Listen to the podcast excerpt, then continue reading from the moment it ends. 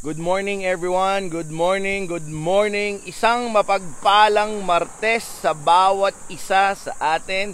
If you are listening here live or if you will be listening here on a replay, this is Pastor Alan and welcome to this devotional series called The Word for the Day.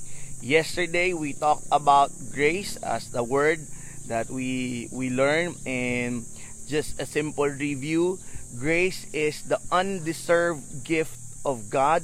And I encourage each and everyone na kapag ka naririnig natin yung salitang grace or every time we we read grace or we encounter the word grace, it is my prayer that we will look at everything in the lens of grace because everything that we have, everything that we possess, it is an undeserved gift from God. And like what I said yesterday, grace when we use grace, when we look at the lens of grace, it will be easy for us to be grateful, it will easy for us to be humble, and it will be easy for us to be careful on the things that we have in our lives. Good morning, Ate Jenny. Good morning, Paula.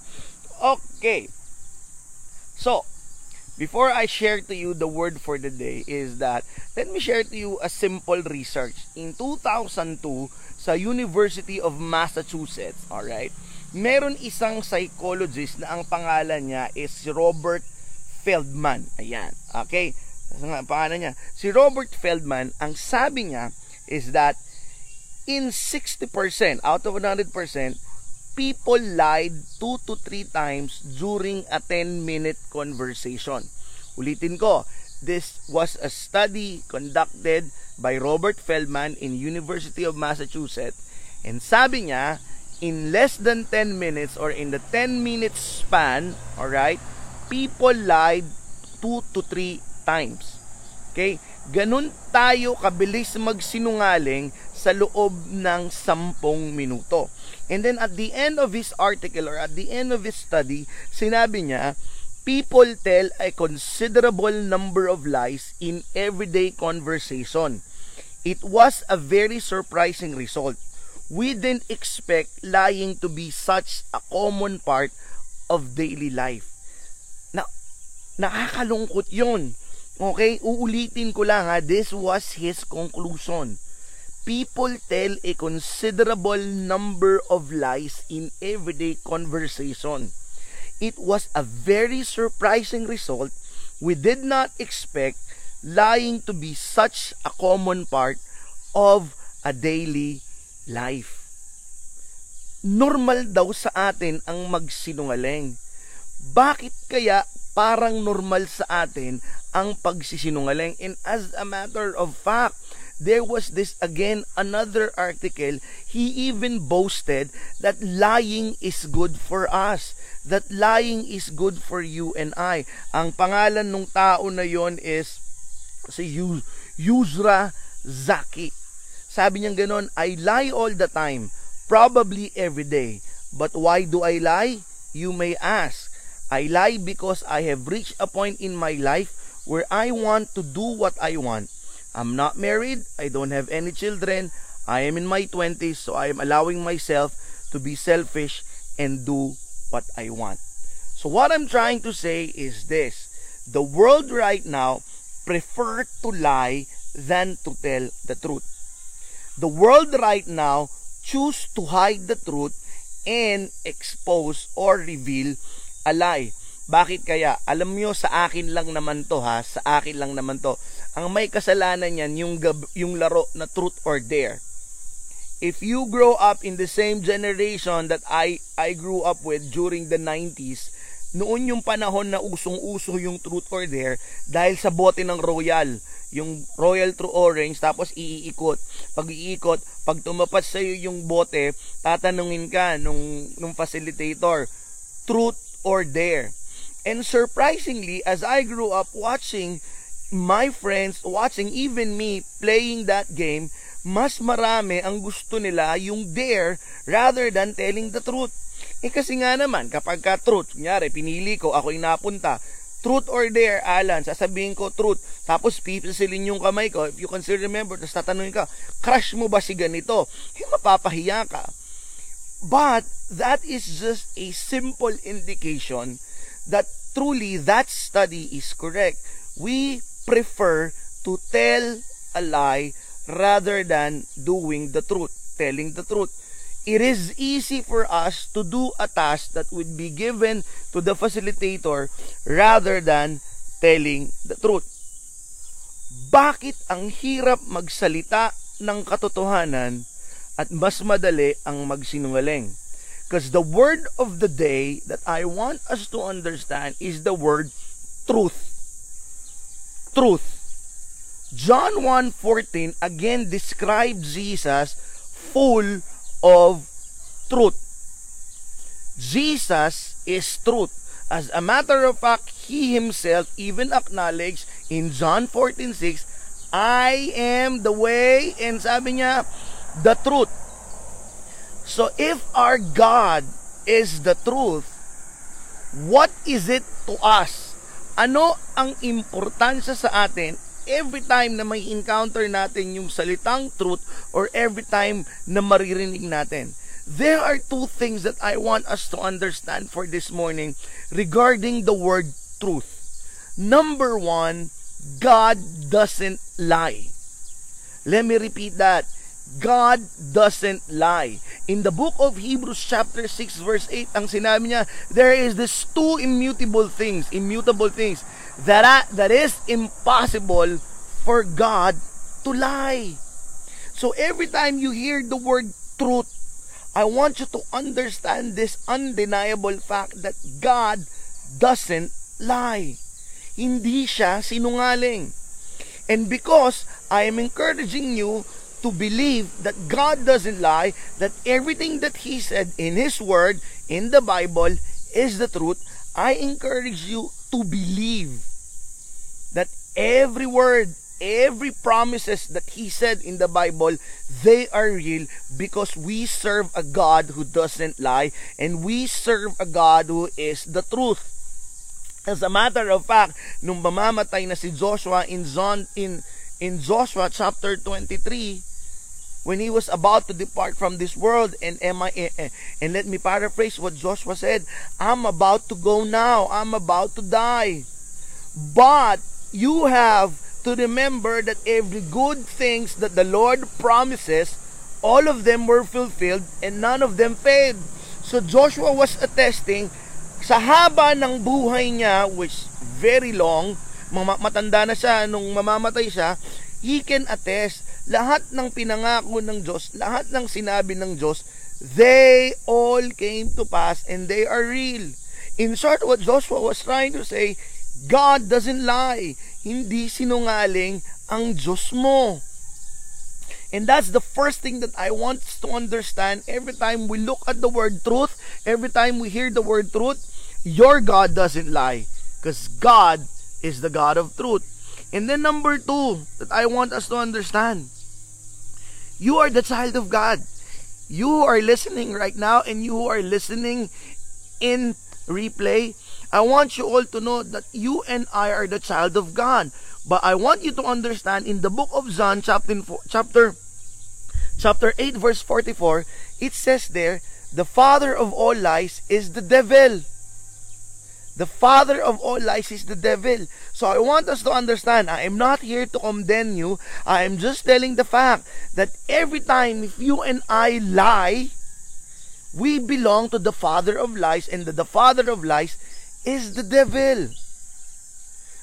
So the word of the day, truth, will give us a reminder and will give us a warning.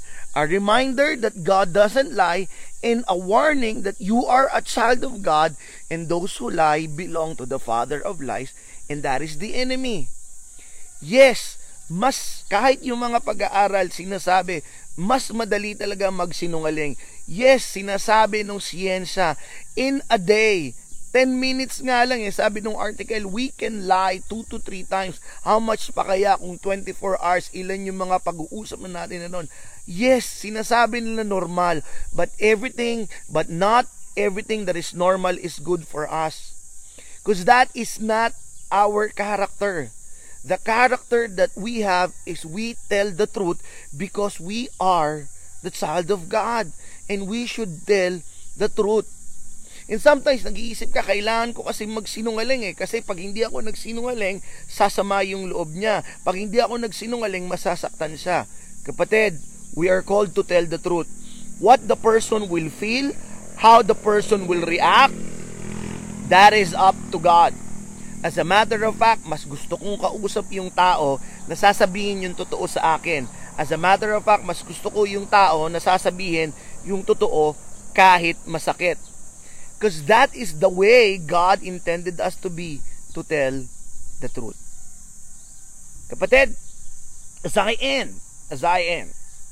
Good morning, Doc Elsa. Good morning, Ate Gina. Good morning, Ate Carol. Good morning, my friend Sally. Good morning, Irma. Good morning, Star. Good morning, Christian. Good morning, James. Good morning, everyone. Okay, let me wrap things up. Study shows it's normal for us to lie. Study shows Research shows it's normal for us to lie. As a matter of fact, in 10 minutes conversation, we do 2 to 3 times a lie. But the word for the day is truth. It's a reminder and it's a warning. A reminder that God doesn't lie. That is the attribute of our God. He doesn't lie. Hebrews 6 8. Two immutable things. it is impossible for God to lie. That's the reminder. And the warning, you and I are a child of God. And we are a child of God, we should be speaking the truth. Those who tell the lies according to the Bible belongs to the father of lies, and that is Satan.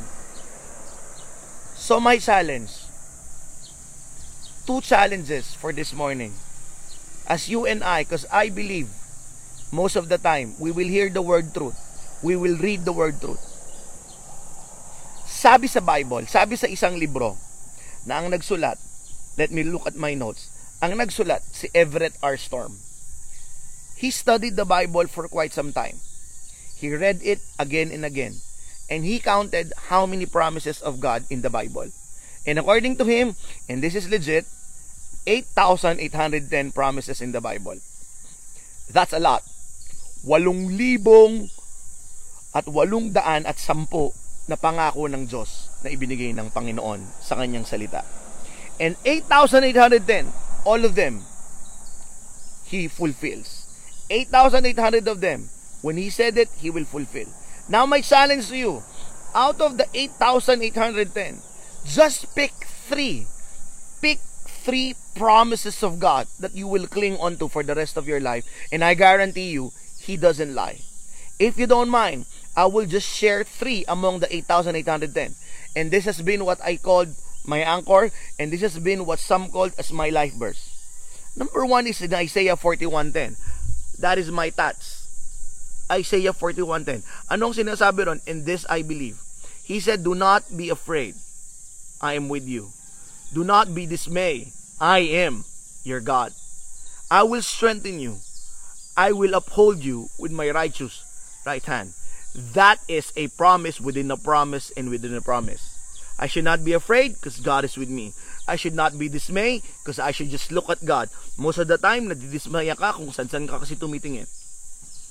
And then he said this, He will strengthen me and then He will uphold me with my righteous right hand. What does it mean? Every time the Lord did something using His right hand, it's gonna be wonderful. It's gonna be glorious. I will uphold you with my righteous right hand, meaning to say, your life will be victorious. Your end of the story will be victory. So that is what I'm clinging on to. And I believe God is doing that in my life. I am living a victorious life. And you, as a child of God, you are also living a victorious life. Kapag sinasabi mo, parang hindi naman, hindi pa tapos ang kwento mo, kapatid. Kapag sinasabi mo, puro naman talo, katapos ng talo, ando doon yung tagumpay. Another promise of God that I cling on to. Psalm 27:13. It says here, I remain confident on this that I will see the goodness of the Lord in the land of the living. Let me repeat that. I remain confident of this that I will see the goodness of the Lord in the land of the living. What does it mean? And I'm sharing this truth to you. Marami kasi nagsasabi, di bali nang hindi ko maranasan basta yung mga anak ko at yung mga apo ko maranasan yung magandang buhay na pinapangarap ko. That is a lie. Because there is a promise in the Bible. David said, confident ako na makikita ko yung katuparan ng mga pinangako ng Diyos sa land of the living. Meaning to say, kung ano man yung inaasahan mo na pangako ng Diyos, hindi mo makakamatayan. Mabubuhay ka, buhay ka, mai-enjoy mo, makikita mo yung katuparan ng pangako ng Diyos sa iyo. Because at the end of your day, you would be able to say what Joshua able to say, God is faithful all throughout the end because he is because he never tells a lie. And the third thing that I anchored myself in, and this is also my thought, he who promises faithful. Hebrews 10:23. Every time a storm of doubt or a cloud of doubt will try to tell to me that what God says is a lie, I always remember he who promises faithful. As a matter of fact, in the same verse, he doesn't lie. So kapatid, 8,000. Pick three promises of God. Yung iba sa inyo nakapick na. And you just focus on that day in and day out. You pray, I believe this promise of God will come to me. This promise of God will come into my lifetime. Pick three. And I guarantee you, pagdating ng panahon na mamamatay ka na, which I believe matagal pa, ang pipiliin mo na ilalagay sa epitaph mo. Could you please put this in my epitaph, my life verse, because this verse has been greatly proven by God. That's the number one challenge. Among the 8,000, pick one or pick three. And then number two, totoo, paulit-ulit ko sinasabi, we are tempted to lie every day. But the next time you will be tempted to lie. The next time, you will be tempted to hide the truth. Remember this. Masakit 'di ba kapag ka nagsinungaling sa iyo? And remember this. Kaninong anak ka ba? If you tell the truth, you belong to the one who said, I am the way, the truth, and the life, and that is Jesus Christ. If you tell a lie, then you belong to the one who said, I am the father of lies, and that is the devil. I know it's a difficult challenge because most of the time, nakakapagsinungaling tayo talaga. But this time, hearing this word of the day truth, you will now be aware. You are now be on guard. In every conversation that you have, you are required to tell the truth because that is your nature. And your God doesn't tell a lie, so are you. Kapatid, let me pray for you. Father, I pray for my brothers and sisters right now who are listening. All of them meron mga pangako na pinangahawakan sa iyo. All of them, they have these promises na inaasahan. I pray in the name of the Lord Jesus Christ that what David claimed when he said in Psalm 27 verse 13, he remained confident of this, that he will see the goodness of the Lord in the land of the living. I pray, Lord God, sa mga kapatid ko na ito, makikita nila, mararanasan nila, ma i-enjoy nila ang katuparan ng mga pangako mo sa buhay nila. Because that is the truth and you never lie. And I also pray that you open us, our eyes, to be aware so that every time we made a conversation, even in the posting on our Facebook, even in a simple conversation with others, we will be aware to tell the truth. And allow us, Lord Jesus Christ, to know every time na nagsinungaling kami, magre-repent agad kami. In Jesus' mighty powerful name, this is our prayer. Amen. Again, good morning everyone. Thank you very, very much. Remember, God doesn't lie because He is the truth. God is the truth. See you tomorrow.